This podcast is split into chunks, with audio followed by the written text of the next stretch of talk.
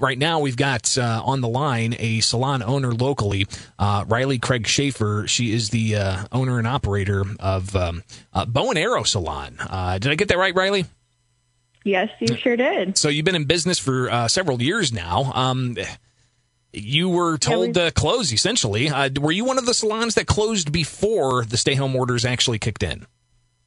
Yeah, actually, we've been open for three years now, and we closed before. I just did it out of safety for our consumers and ourselves and my employees. Um, so we were the first salon in Springfield to close. And uh, you've been uh, abiding by the um, uh, stay-at-home orders, but uh, you've also taken uh, some legal action against the governor. Uh, tell us about that. How'd you get involved, and um, what are you hoping to achieve there? Yeah, absolutely. I just got a little bit fed up. Um, I felt like you know, we we were told May 1st. I feel like we've all abided by the orders and when it keeps getting drug out, it's it's affecting my business. It's hurting my business and my employees. And at the end of the day, we want to be able to feed our families. And you know, when they're not offering unemployment and not helping people, then that's not really fair and they keep making all of these promises to other, you know, salon owners or independent contractors within our industry and really, I'm not just fighting for myself. I'm fighting for every other small business owner, salon owner, or hairstylist. I filed lawsuit because I felt like it was necessary and I wanted to stand up for my my rights. It's unconstitutional and unlawful and I thought enough is enough.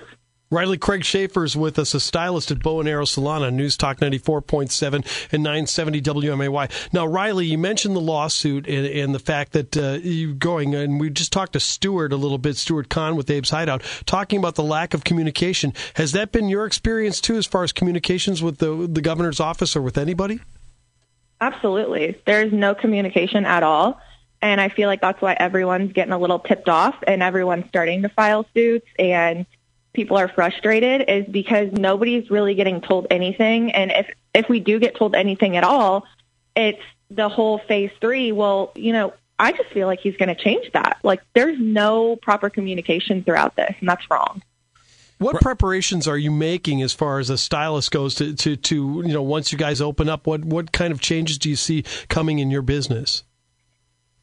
Yeah, we actually don't need any plexiglass or anything like that because our stations are more than six feet apart. So we've planned all of that out on how we're going to properly do that and not be close working next to each other. Every single guest that walks in our door for an appointment will have to wash their hands. We'll have gloves and masks available for them. Um, we have EPA um, disinfectant at our stations that we are going to be able to wipe down, and we're going to take 20 minutes in between each guest to make sure that we're sanitizing things properly um, paper towels in the bathrooms instead of hand towels, things like that. So um, make sure that we are taking every precaution, and we also need to be respecting other people who, you know, are maybe at higher risk.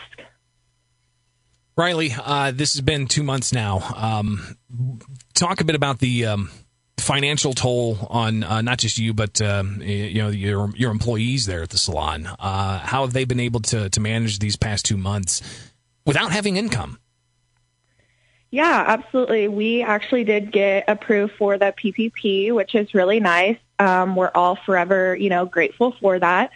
However, you know, it's it's hard. They're not make they weren't making what they were at the salon. Uh, I know that the past two months, just between two full time stylists and one who is building, we have lost out on eighty thousand dollars of revenue, um, and that's a lot for a small business, and that is a lot for um, two full-time stylists who work about three or four days a week. Um, so it's taking a toll on us. You know, we have things that we have wanted to do, educational classes we've wanted to take. Um, we've wanted to do things differently within the salon, and we can't do that. And and now I'm here spending thousands of dollars on PPE. We're talking with Riley uh, Craig Schaefer, Bow and Arrow Salon, filing a lawsuit against the governor's stay-at-home orders that have been extended multiple times here. Uh, and Riley, uh, we we had news late Friday and into the weekend. The governor filed emergency rules to essentially um, file charges against uh, business owners that operate outside of the governor's orders, and those charges could lead to Class A misdemeanor, which is a twenty-five hundred dollar fine and up to a year in jail. Uh, what's your reaction to that? Uh, and have you been opening uh, and operating uh, in this time at all?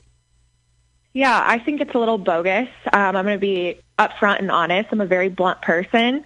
When I heard, I got the call from the news, and they asked me to do the breaking story on it, and I was a little frustrated. Um, how is it that I am trying to keep my business survive, surviving, and myself surviving, and me and my employees are just trying to feed our families at the end of the day?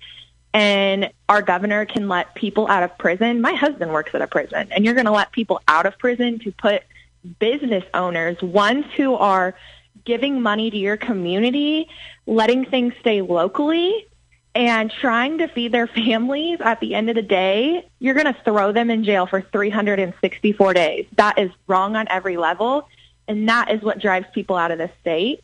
And I have said it before, and I'll say it again. If it gets to that point, or if I, you know, am not able to open, then I will absolutely pick my stuff up and I will leave the state to go to a more small business friendly state.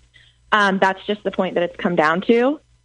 And that's sad. But yes, we actually, um, you know, we got our letter sent out to the Illinois Department of Public Health, state's attorney, local law enforcement. Everyone failed to respond within the 48 hour time frame. So we're working at our leisure and we are open and we're operating and we're taking by appointment only and kind of just working here and there when we want. Yeah, and what you're talking about there is the 48 hours of due process, right? I mean, because you haven't. Uh, well, let me ask. I don't know. Uh, have you received any notification from any public health authorities, be it the county, be it the states, with like a cease and, and desist order uh, telling you, you guys not, to close?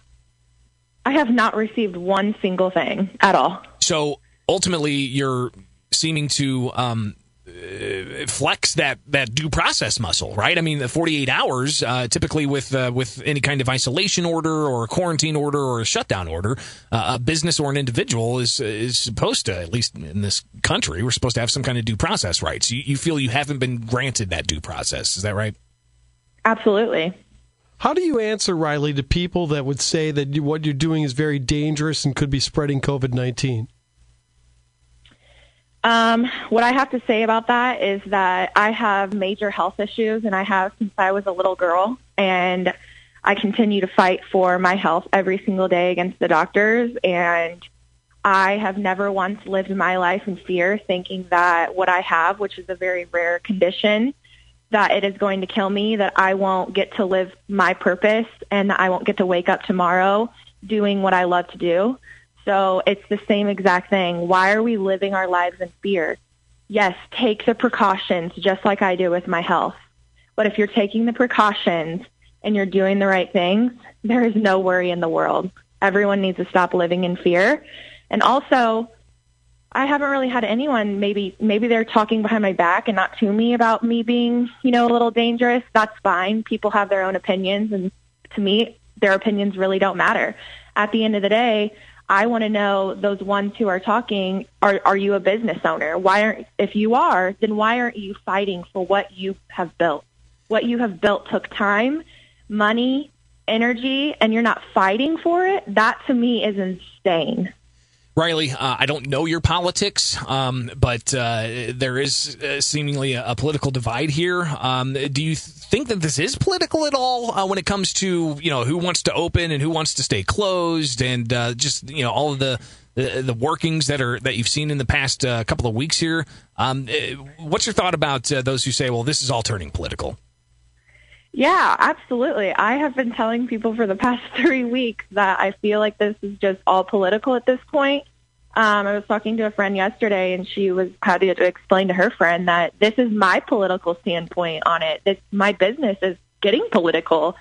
Um, so yeah, absolutely, I do think it's getting political. I don't really know much about politics, but I can tell you I know a whole lot more now after all of this from what I see on Facebook, what people are telling me um, I feel like I know everything now just because I, I can look and I know that this is all a political game. Riley Craig Schaefer, owner of uh, Bow and Arrow Salon, thank you so much for your time. We appreciate it. Thank you so much for having me on. I do appreciate you.